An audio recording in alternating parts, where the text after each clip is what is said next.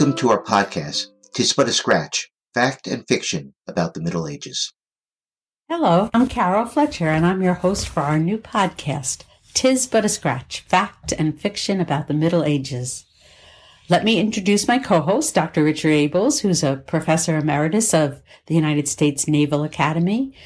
Richard's a medieval historian who's written perhaps the best biography of Alfred the Great, the George Washington of England. Richard taught medieval history at the Naval Academy for 35 years and is especially interested in war and chivalry in the Middle Ages.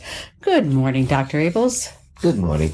I've just finished watching Monty Python and the Holy Grail. Great movie. Really, really funny. Uh, and apps, and because of its realism, I assume it's something that you teach with all the time. Actually, I do teach with it uh, at least I did teach with it before I retired. It's one of the few movies that I felt that I could actually show parts of in a medieval history class without cringing.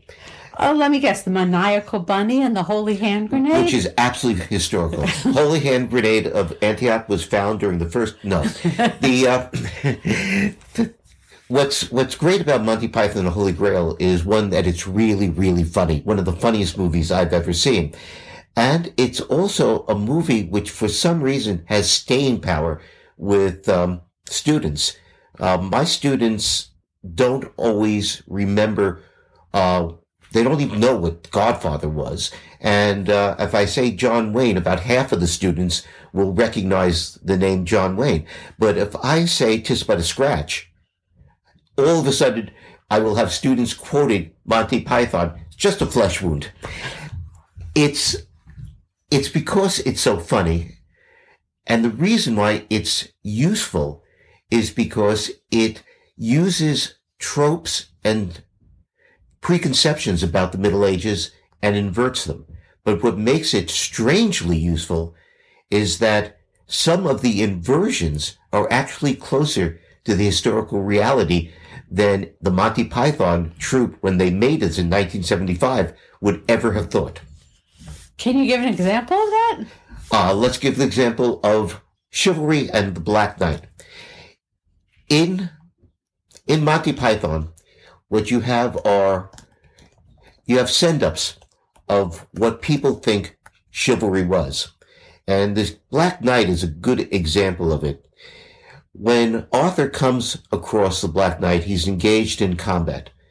What the Black Knight has done is what was called a pas d'armes, which is a pass of arms, a knight standing at a crossroads, challenging anyone who came through the crossroads to joust with him.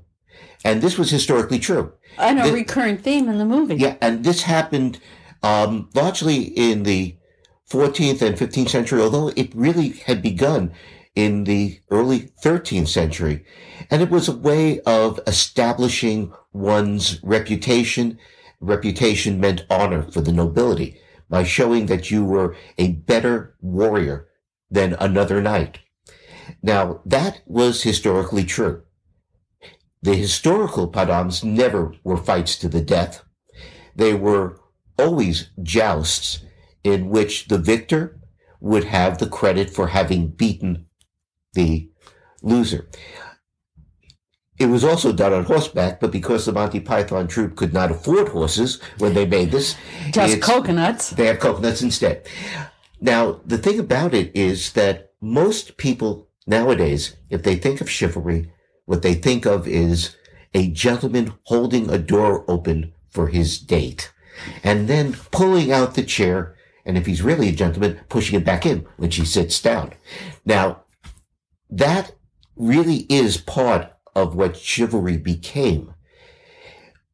In the 13, in the 12th and 13th centuries, chivalry was developing. It was the ethos of a nobility, a nobility that thought of itself as a warrior aristocracy. But it was also a nobility that was centered on courts. And so to be truly chivalrous, what you had to be was an accomplished courtier. You had to know how to be able to flirt with ladies without going too far. You had to be able to uh, play some musical instruments and to do things like know the rules of the hunt, not just simply being able to kill the animals, but how to dress the animals. And I don't mean, but no, never mind. But you all know what I mean. well, where does the Black Knight come in? But that's the that's all the accoutrements of chivalry. At the very heart of chivalry was prowess. The ability to be able to fight effectively with the type of weapons that defined one as a knight, elite weapons. And so that meant lances, swords, lance, lances, being able to have horsemanship, uh, swords, the type of weapons that peasants could never afford, and the type of weapons that you that required a lot of training for. Uh, if you take a look at a movie like Kingdom of Heaven, you have a blacksmith who's just who manages to become a knight like that. That's not how it happened. You not so easy to joust. Not so easy to joust. And the reality of chivalry was that you were admired mostly because of prowess. Everything else was an add-on. But without prowess, you couldn't be chivalric. So in an odd way, this is illustrated in the movie because King Arthur watches this brutal combat. And what makes it funny, I think, for a modern audience is they're expecting the type of uh, dueling that you would see in a 1930s Errol Flynn movie in which the hero uh, disarms the villain and gives back the sword. Instead, what you get is a type of combat where people are pounding each other on the head with the pommels of their swords, and in one case, kicking the other guy in the crotch. How could you even think of this as being chivalric? And then the culmination of the duel is the Black Knight throwing his sword and skewering his opponent by going right through the visor and through his head, and the opponent drops dead. And what does what does uh, King Arthur do? What he does is he goes over there and he tries to recruit him for the round table. He says to him, "You have proved yourself worthy, Sir Knight. Join me at Camelot." How has he proved himself worthy? He's just killed a man. That's what made him worthy.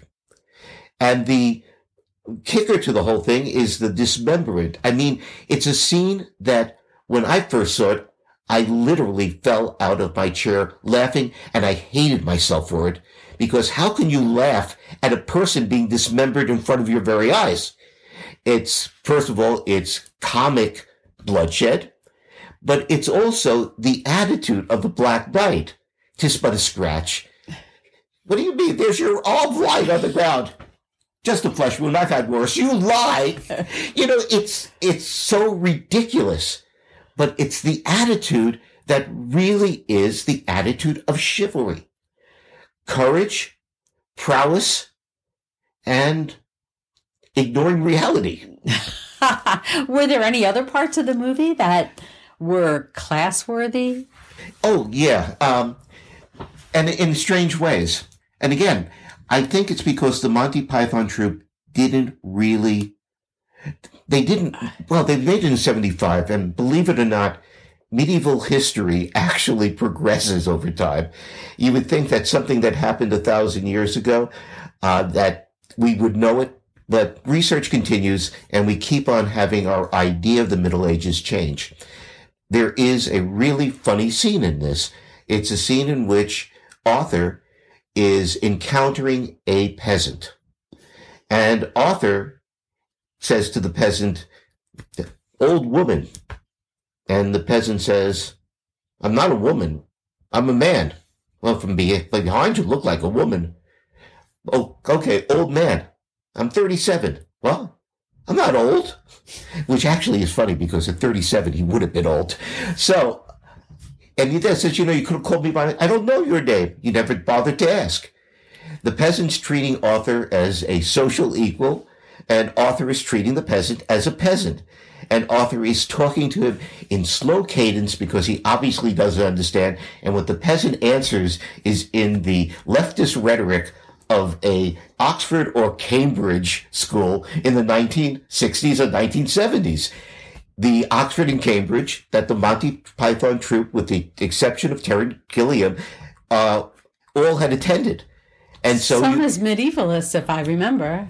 well, Terry Terry Jones uh, was an English major at Oxford who specialized in medieval history. He loved Chaucer, and then he did a master's degree in medieval studies and has written two pretty good popular books on medieval people, as well as hosting a, uh, I think it was a BBC series called Medieval People, which is really worth seeing.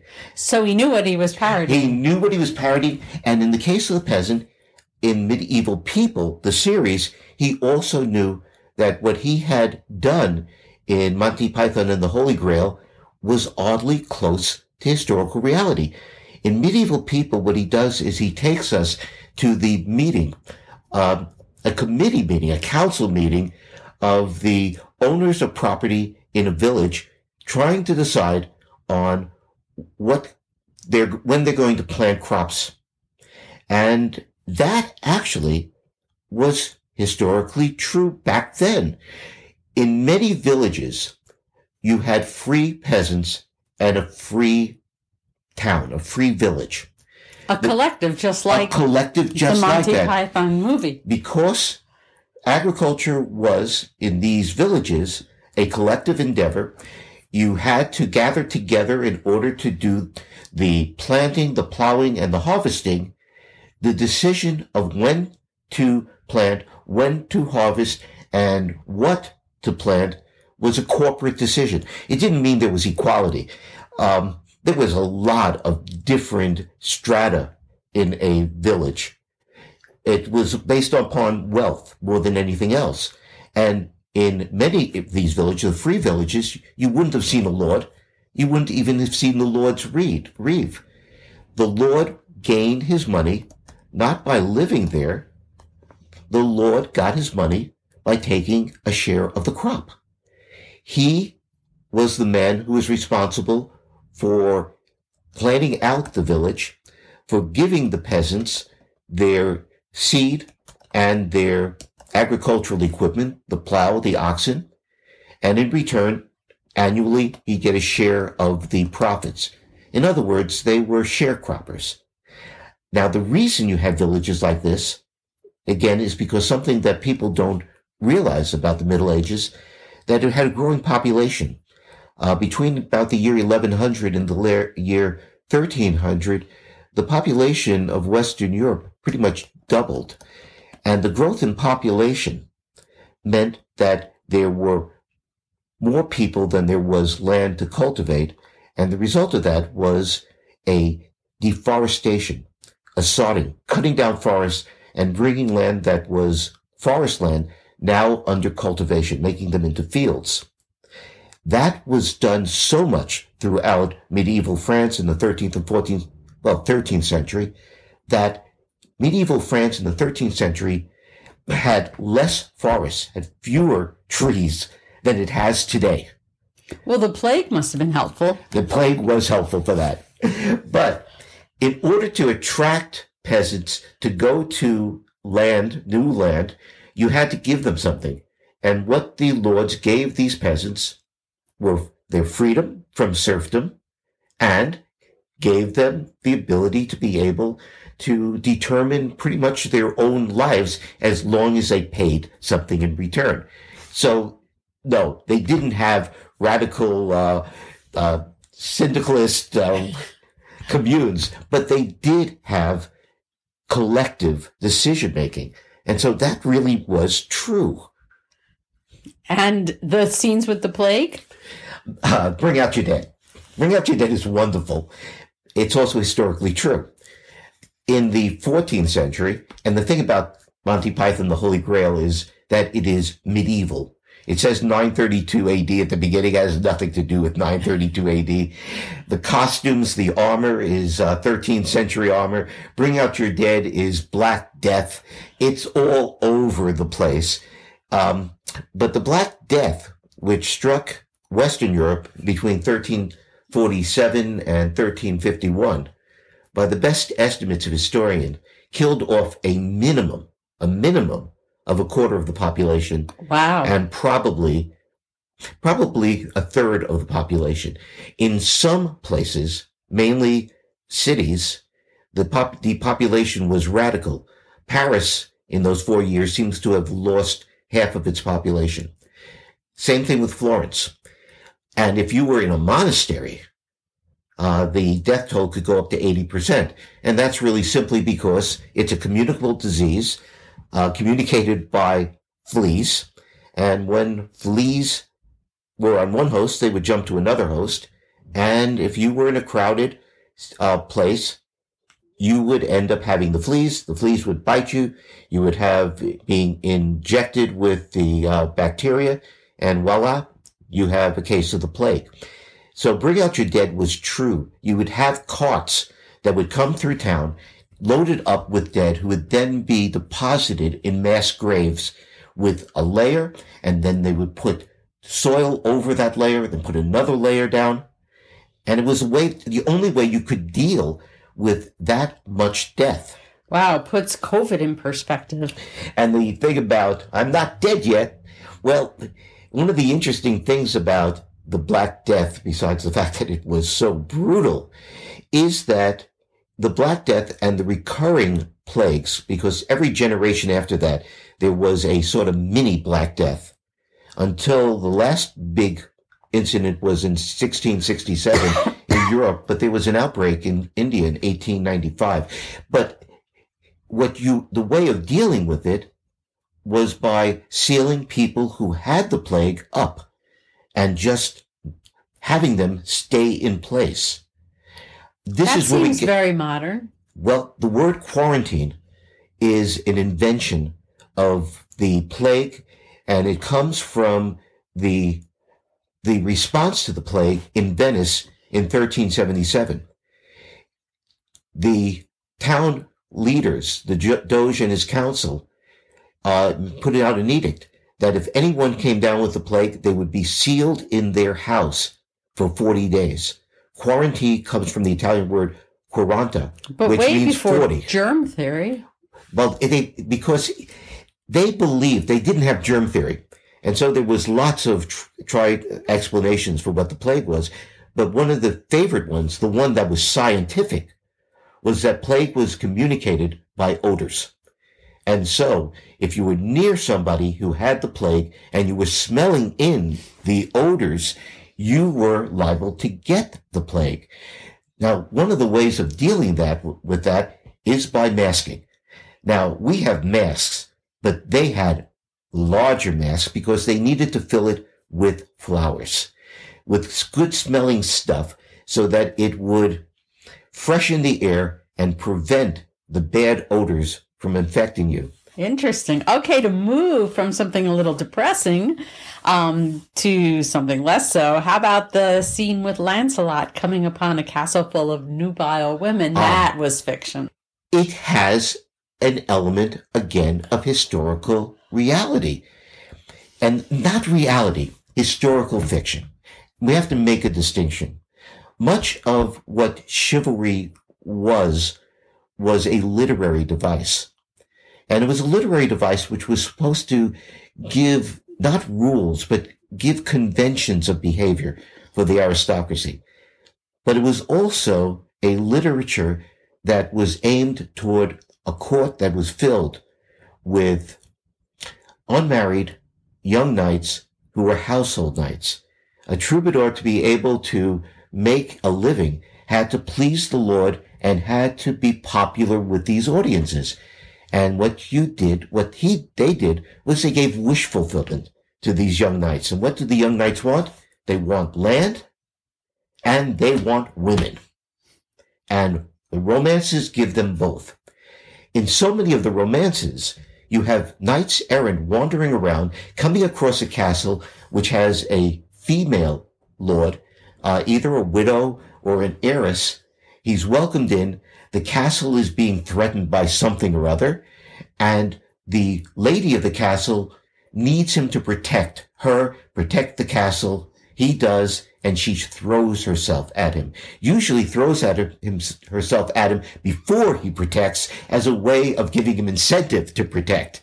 Uh, it's always funny about medieval romances is that men fall so crazily in love that in one medieval romance, uh, a knight falls so much in love while he's on board a ship with the woman that he's bringing to marry his lord that he thinks he has seasickness because he wants to throw up all the time. So the knights fall madly in love, but the females are really practical in these medieval, medieval romances. They know they need protection and they need protection from the greatest knight they possibly have. You have in the, in this scene sort of these, it sort of recalls that type of idea. And what I really found funny is I recently reread a book that I loved when I was a kid, Don Quixote. I was a very strange kid. And I really loved Don Quixote. I reread it. And what I realized when I was rereading it is that when Cervantes was writing this in the early 17th century, and he was writing about all of these chivalric tropes in the full blown chivalric romances that drove Don Quixote crazy, among the tropes was wherever Don Quixote goes and he thinks that he's in a castle. It could be an inn or it could be a lord's court, as he does in one case. He always assumes that all of the women whom he thinks to be the ladies and the damsels are madly in love with him. And we're talking about a middle-aged man who is incredibly gaunt, who has lost half of his teeth and has to be hideous. and in at least one case where a counting countess finds Don Quixote's madness to be so amusing. I mean, he's a court jester that they play along with it and they have a damsel who professes her love for Don Quixote. Don Quixote accepts it completely, but he has to remain faithful to Dulcinea, whom he's never actually seen. okay, well, you've convinced me there's uh, things to learn from watching the movies about the Middle Ages. So I'm off to watch Braveheart. Oh my God. Okay, Braveheart. It's a fun movie, action packed, and it has virtually nothing to do with history. I, it became really popular in Scotland for obvious reasons. Uh, for some reason, Mel Gibson managed to make movies in which he had the English as villains in all of the movies. And so he had Braveheart for Scotland. He had uh, a movie about the American Revolution. Uh, he started off with Gallipoli. I mean, in every case, the English are the bad guys and English speaking people are the victims of the English. He must have something against the English. But in Braveheart, what you have is a story, historical story of William Wallace, who's one of the heroes of Scottish independence. And William Wallace was a real person. William Wallace won a couple of battles. And in Braveheart, you have, in fact, one of the battles that's illustrated, one of his great victories, the Battle of Stirling Bridge. Unfortunately, the Battle of Stirling Bridge, in the movie, there's no bridge. And the way that he won the battle, which was essentially ambushing an English army when half of it had crossed the bridge, you don't have that either. What you have is what was called a Scottish schiltron, which is a formation in which you have pikes. And those really were true. You had formations with foot soldiers who were trained enough to be able to withstand a charge of knights with pikes planted in the ground. Now, the point about that, no pun intended, was that horses are not stupid enough to run into sharp, pointy objects. So if knights were charging a group of men who had sharp, pointy objects pointed at the horse, by the time the horse came to it, the horse would be down to a trot and the horse would try everything to be able to run around rather than into it. Now, they would only run into it if they had no choice, and they would have no choice if they saw the, po- the pointing objects too late. So what do you have in Braveheart? You have him wait to have the pikes put out to the very last minute. I hate to say this, but a dying horse running into a group of men holding a pike, that group of men get crushed. so even in terms of the exciting military um, battle scenes, it's bull. But maybe worse than that is that it uses a myth of the Middle Ages, the myth of the right of the first night, which never existed in the Middle Ages. It was something that was invented in the early modern period and uh, as a criticism of of lascivious clergy, believe it or not. And then in the 18th century, time like de Sade becomes a trope for 18th century pornography. But it wasn't a case in the Middle Ages because marriage was sanctioned by the church. And so you didn't have the floweration of a virgin wife by a lord. That just didn't happen. You had a lot of rape. No, no doubt about that. You just didn't have legal rape in that sense. Not only that, but the romance in Braveheart after his wife is killed, the romance is between him and the young Isabella. The Isabella of France, the princess who is going to marry Edward II, the homosexual prince who's going, who's going to become King Edward II. And it's really ironic because the implication is that the royal line of England is actually going to be William Wallace's royal line and all of that. That's really neat. There's only one problem with that well, number of problems, but for me, the greatest problem was that when William Wallace was disemboweled in 1305, Isabella was just turning 10 years old and she was still in Paris. now, long distance romances are possible, but they're not really very conducive to producing ears, especially if you're talking about a 10 year old girl. Okay, you've convinced me. I'll stick to Monty Python and I'll skip Braveheart when I want to learn about the Middle skip. Ages. Let me explain to you why it is that medieval movies are bad, just generally. Okay, you know what? We're out of time, but we're going to pick that up on our next podcast next week. Thanks so much for being here today. My pleasure.